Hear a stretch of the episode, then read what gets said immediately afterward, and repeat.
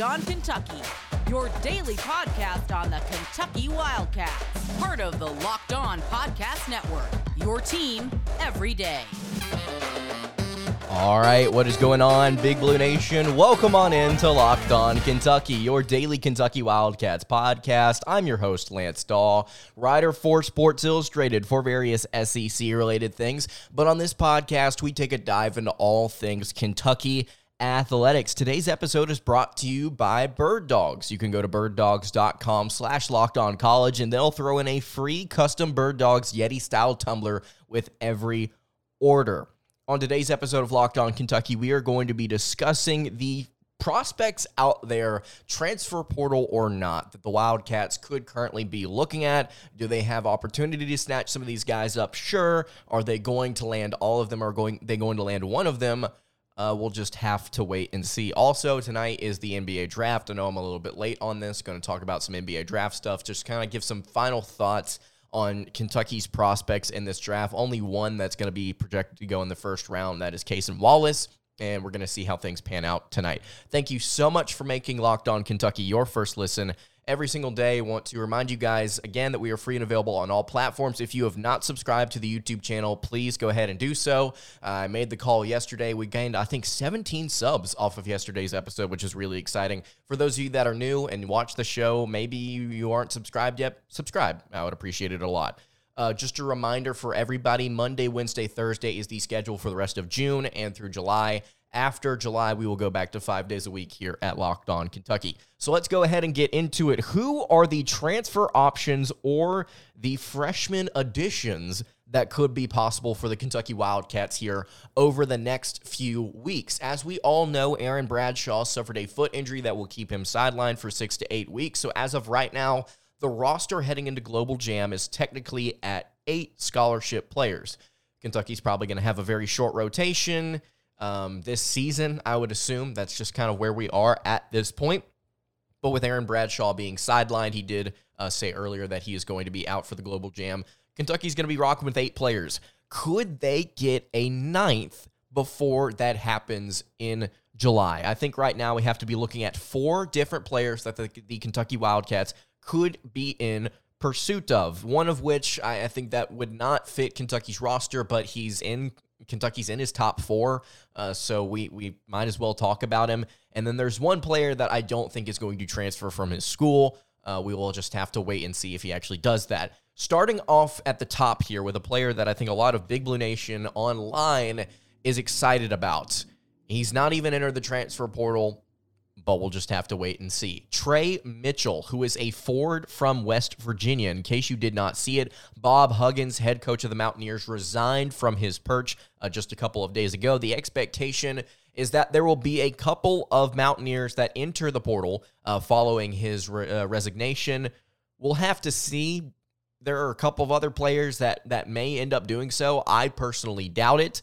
Um, but we'll we'll we'll see what happens. Tre Mitchell, though, a senior, six foot nine, 220 pounds, out of Pittsburgh, formerly averaged 12 points a game, five and a half rebounds, two assists, and he shot 47 percent from the field. He's a he's a good three point shooter as well. Shot 36.4 percent from behind the arc. That's really solid for a six foot nine forward. He's a good foul line shooter. Um, he doesn't turn the ball over a ton.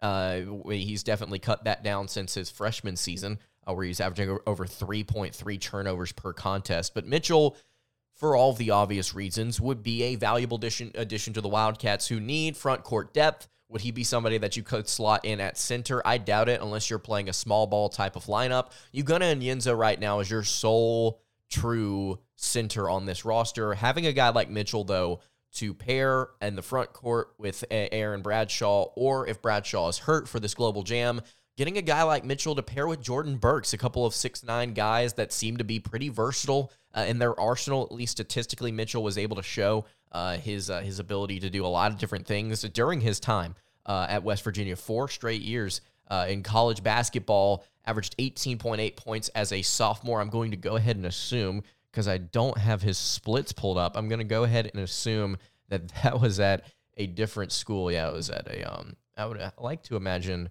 it was at a uh, at an A10 school. I need to pull that up here in, in just a second. But but yeah, I think that um I think that Tre Mitchell would, because of his proven ability to score and because of his versatility uh, in the front court, would be somebody that Kentucky would be interested in looking at uh, at that power forward spot, especially if Aaron Bradshaw is not fully healthy. And look, Kentucky's got the scholarships to do it. I know that it's it may be a little uh, frustrating or confusing the way that Kentucky has decided to stack some of their different position position groups, at least how it feels they've decided to stack some of their position groups and having three players at power four that could all rotate in slash start um, at different points. I'm not saying Burks could, but like you have you've got two players that could legitimately start for you, and then you've got a third that's going to be probably getting some minutes. I mean, Kentucky could make that work. At the at the end of the day, they could probably slide Burks down and just say, "Listen, you're just going to be on the bench. It's just the way it is." Because we got another guy in here that we we need. Uh, is that is if Aaron Bradshaw is healthy later on in the season. I'm just speculating over how the rotation uh, could end up looking. And to be honest with you, I mean, it, it, it, we talked about it just a minute ago. If Kentucky does decide to get three power forwards eh, slash somebody that could slide down to center in a small ball lineup, if they decide to do that, and that's what they that's what they want to do with their their four spot, um, they're probably not going to have a ton of problems anyway because Cal has decided over the past you know his, what decade that he's going to run a short rotation. It doesn't really matter whether or not he's got a really good player um, in, in his uh, in his on his bench or not. The second player here that I want to talk about that I mentioned on yesterday's show uh, that I just don't think is um is uh, is a player that is either going to enter the portal or is somebody that Kentucky's going to pursue. Jesse Edwards, 14 and a half points per game, 10.3 rebounds, almost two assists. He shot 40 or 59% from the floor.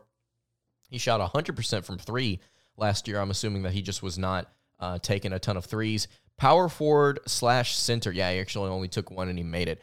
Uh, power forward slash center for the Orange last season. He has since risen uh, to stardom in college basketball. I think he's a very talented player. Obviously, averages double double, strong rebounding presence, 6'11, 230.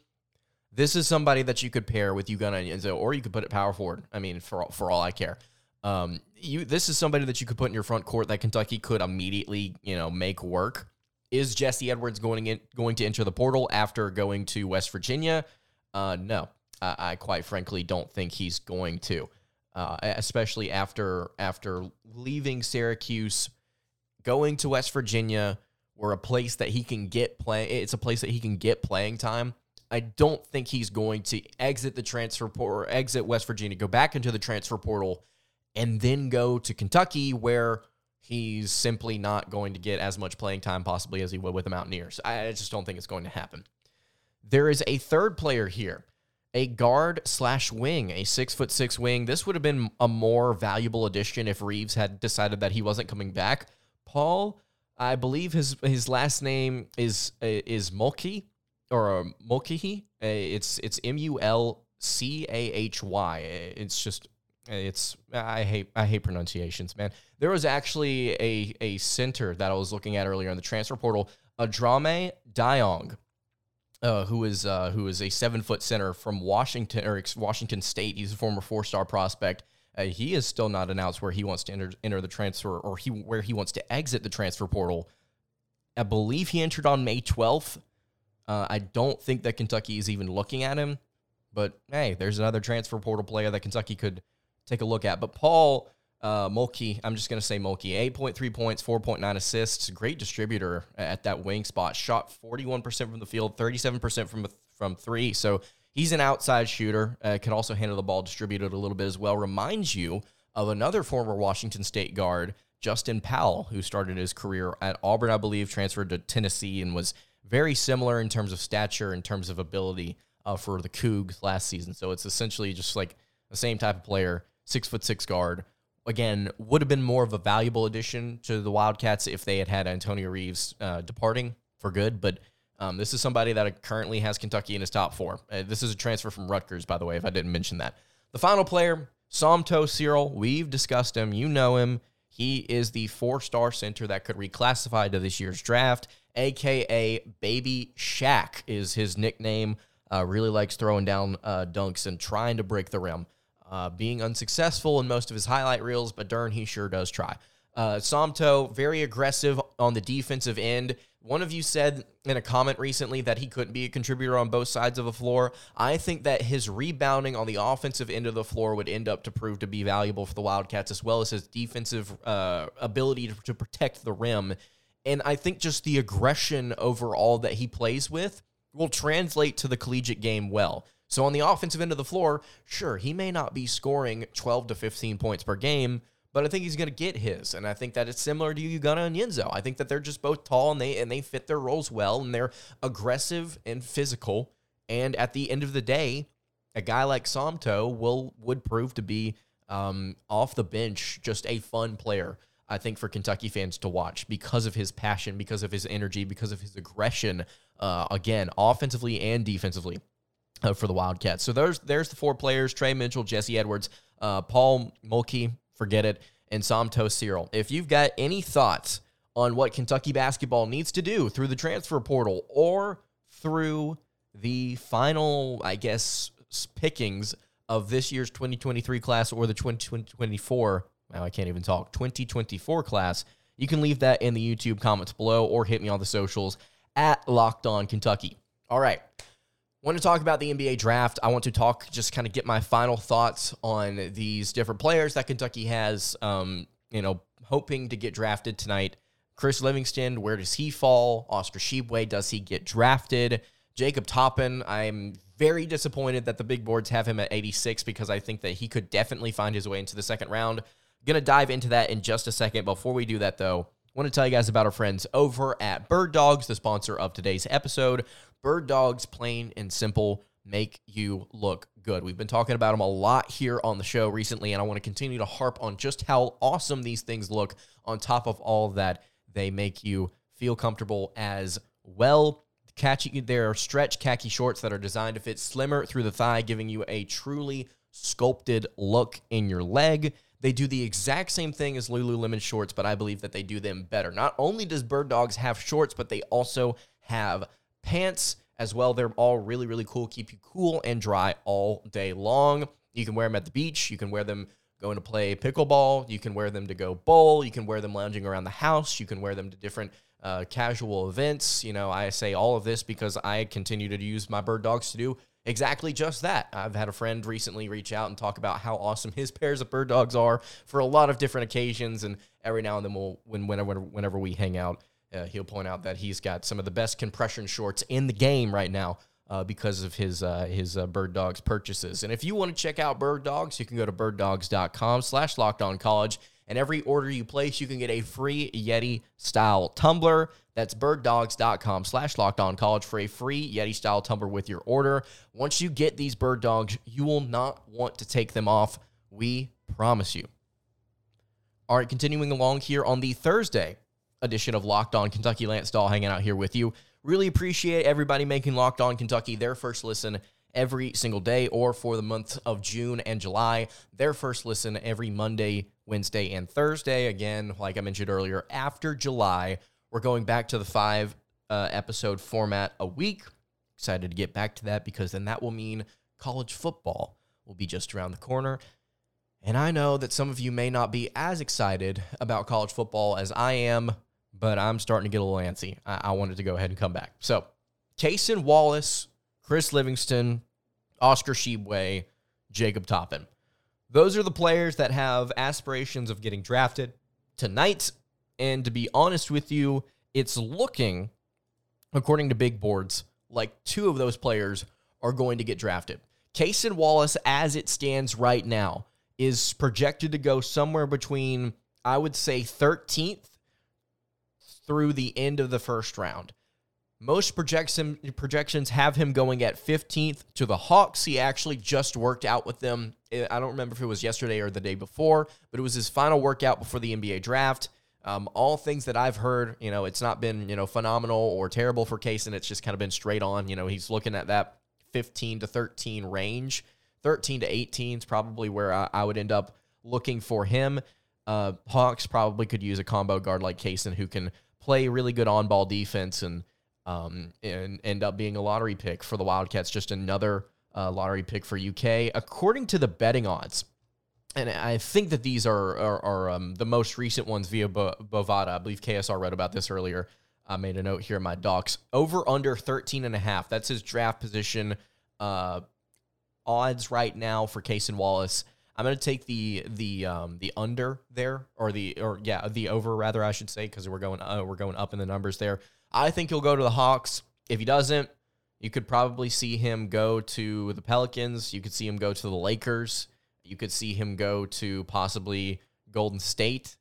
Uh, I think that those are all different possible destinations for him as well. So we'll keep an eye on where Cason Wallace ends up. Easily, I think the best prospect that UK has in this uh, in this class, just simply because of his versatility. I know that he's young.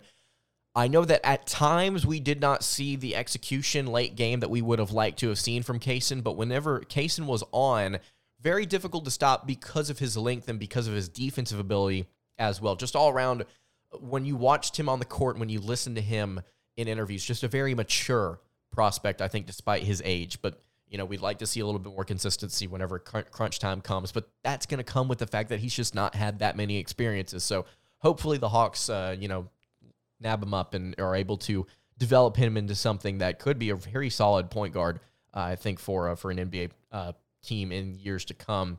Chris Livingston, according to most places, it's had him, most places have had him fall out of the first round and actually get closer to the bottom of the draft period. According to KSR, Chris Livingston is projected to hear his name called somewhere between 53rd to 60th in the NBA draft. 53rd overall pick to the Minnesota Timberwolves. That is the projection as of right now. I don't think Chris Livingston expected this to be the outcome, considering where he and Wallace were projected to go, uh, even back in November of last year. And I would like to see him get drafted higher than this. But if we're being realistic here, what did he show during his time at Kentucky to prove that he is capable of being a first round selection right now. He did not shoot particularly well. There were moments on defense where you were concerned. There were also moments as a whole when it comes to just him operating within the set of five players. You know, I think that um, this may be this may be saying like Lance, what are you talking about? Go back and watch the way Kentucky spaced themselves with Chris Livingston I think that Livingston is athletic. He's bouncy, but we're going to need more. We're going to need to see more things from him on the offensive end of the floor other than just grabbing a rebound and throwing a dunk down. Especially somebody at his stature who who would play small forward or possibly even uh, possibly even in in the NBA's world play somewhere between small forward and shooting guard. I know that he tried to play the four at Kentucky at six foot six six foot seven, you're not going to be able to get away with that in the NBA. I don't care how strong or powerful you are. It's just not happening consistently. And a guy like Chris Livingston, I don't think fits that bill. Need to see better ball handling, better spacing, better shooting um, for him to be considered a higher draft pick. Not not a bad player, not a bad player by any means. I mean, obviously he's capable of getting into the NBA. I think he's going to get drafted tonight. Um, but but Chris Livingston has slid, and that's just kind of where we're where we're at right now. Oscar Tshiebwe as it currently stands, is the 60th best prospect in ESPN's big board. He's the 60th best prospect. If you look at Sporting News, Tshiebwe is the fifth best center. If you look at NBA Draft Room, he's the fifth best center. And if you look at NBA.com, you look at the teams at the bottom of the board here. Number 58 is Milwaukee. Number 57 is Washington. 56 is Memphis. 55 is Indiana, 54 is Sacramento, 53 is Minnesota. You could see Tshiebwe go somewhere between Sacramento and Milwaukee. I'd actually like to see him in Sacramento with the other two big Kentucky Wildcats and Malik Monk and De'Aaron Fox. I would like to see him in Milwaukee. I'd like to see him in Memphis. I think that he would fit the grit and grind system that they have there, so to speak, very, very well. Um, with them, with Marcus Smart, by the way, getting traded to the Grizzlies just a, just a day or so ago. Very wild the trades that are happening uh, in the NBA right now. By the way, just random. Did you see Chris Paul got traded to the, uh, the to the Warriors? What? Wild ring chasing, uh, trying to get one before he eventually retires. I respect the hustle, um, but dang. Oscar Tshiebwe, on the other hand, though, somebody that I think has the tools to be a late second round selection because of his rebounding ability, because of his phys- physicality. We've discussed the issues here on the show. Um, defensive communication slash IQ. Um, I, I really, really don't trust it. I really don't trust what he did on the defensive end for two seasons at, at UK. Just got caught lacking a, a lot of different times. And I don't know if that's the term you use. I don't, I don't really care right now. He can't shoot. Um, he can't handle the ball. He can't handle the ball in the post consistently. He's strong. He's a rebounder. He's a finisher, but he's not somebody that I think has the versatility that can translate to the next level. And I think that he has the opportunity to be a role player, a bench player. Um, but I, I, think that's kind of where his his ceiling caps out at, and that's not a revolution or a revelation, I should say. It's just kind of where things stand with Tshiebwe right now. So we'll see where he gets drafted. If he does, I'm really pulling to see him get picked in the second round here, uh, but we will have to wait and see. The final final player that I want to talk about for a second here, Jacob Toppin. Why is this dude ranked 86th in the in the uh, in the NBA Big Board? I believe that's per ESPN. I think that Jacob Toppin showed a lot of different things during his time at Kentucky, especially during his senior season. He has the ability to drive and finish. He has the ability to shoot. He's proven that he can be a good shooter. Um, he may not be a volume shooter, but I think that he can be a good outside shooter. Really good in the mid range is Jacob Toppin, one of the most explosive athletes uh, that college basketball has seen over the past couple of seasons. Uh, and I think that he, that translate, translates, translates, good job, Lance, translates very well to the NBA defensively, I, I, I did not pay attention or go back and watch Toppin enough to see if there's any like major concerns here. I don't think that there are. But you've got a bouncy six nine four that can shoot the basketball, and on top of all of this, he can handle it. He handled the basketball for Kentucky at different points last season as kind of like a point forward type of dude. Let the man get. He should be drafted. He should absolutely be drafted in the second round. Uh, I think that he is somebody that an NBA team would be foolish not to take a chance on, especially, especially if he continues to shoot the way that he did late in his tenure with the Wildcats. I know that at times he was not the most efficient. I know that at times there would be games where Toppin would go off for 15 to 18, and then there would be games where he'd get four. I get that. If you can develop a little bit of consistency in his game, I think that he would become a very valuable addition to any NBA roster because of his athletic explosion. And on top of all of this, I think that the shooting is there. I think that the shooting can be there. Um, but we'll we'll see if Jacob Toppin ends up signing a deal with somebody. I think again it would be a crime uh, if he did not end up getting some type of deal uh, after the draft was over. And if he ends up being in the G League, I mean, so be it. But uh, that would be tough if that was the uh, kind of the end of the road here for Jacob Toppin. If you've got any thoughts on anything going on with any Kentucky prospects tonight, if you've got any thoughts on anything going on with Kentucky in the transfer portal or in, uh, in next year's cycle, you can leave it in the YouTube comments below. That's going to do it for today's episode of Locked On Kentucky. You can follow the show on Twitter at Locked On UK. You can follow me on Twitter at Lance Dawe underscore. And you can follow the show over on Instagram. That is at Kentucky podcast. Any questions, comments, concerns, leave them in the YouTube comments below. Hit me on the socials. I will see you all on Monday for another episode of Locked On Kentucky. Hope you guys have a great rest of your day, and God bless.